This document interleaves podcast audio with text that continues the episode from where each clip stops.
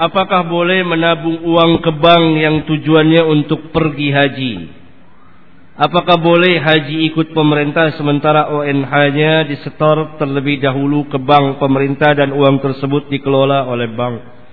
Yang tidak jelas untuk apa uang itu digunakan seperti untuk dibungakan dan lain-lain.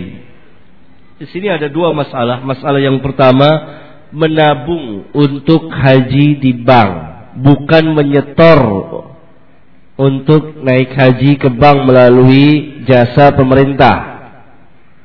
Kalau yang pertama jelas tidak boleh.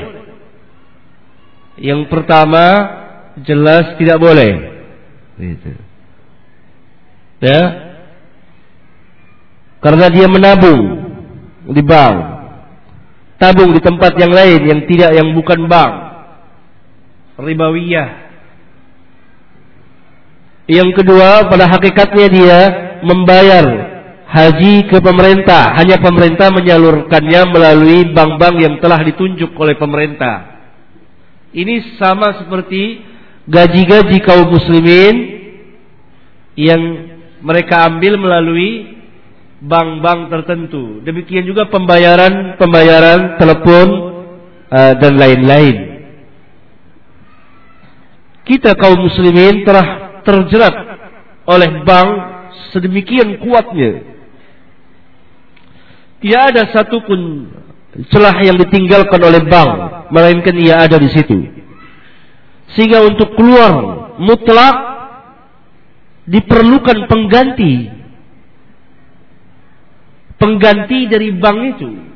Atau yang sekarang dengan nama bank-bank syariah tetapi harus dibina secara syar'i. Juga harus sesuai dengan kebutuhan kaum muslimin. Lengkap ada ATM-nya dan seterusnya dan seterusnya. Kalau tidak, maka kita akan selalu berhubungan dengan bank dalam sifat yang darurat. Misalnya transfer uang, mengambil gaji, atau pembayaran-pembayaran tertentu telepon. Atau kita menerima cek. Atau setoran haji. Bagi yang ikut memberikan ibadah haji melalui pemerintah. Kalau tidak ada jalan lain. Maka tahap pertama untuk menghindar dari bank tidak boleh nabung di bank. Dan jangan menabung di bank Kedua jangan bekerja membantu bank. Bekerja di bank. Hatta sebagai satpamnya. Yang ketiga mempersempit gerak perekonomian bank. Dengan mendirikan bank-bank syariah. Bank-bank yang tidak ribawi. Yang keempat menggerakkan kaum muslimin agar berusaha memutarkan uangnya dengan cara berdagang umpamanya bagi mereka yang berdagang.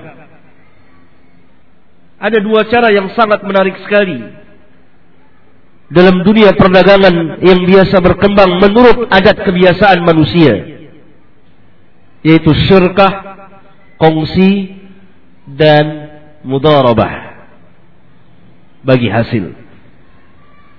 Sebelum diutus Rasulullah SAW, cara seperti ini pun telah ada. Karena muamalat itu adalah yang biasa terjadi di antara manusia. Islam datang mengarahkan mana yang terlarang saja, yang dilarang saja, yang tidak benar, yang merusak. Seperti jual beli secara riba. Maka hukum muslim bisa syirkah, bisa mudharabah, sehingga uang itu beredar berputar sekarang pasar tidak dikuasai oleh kaum muslimin.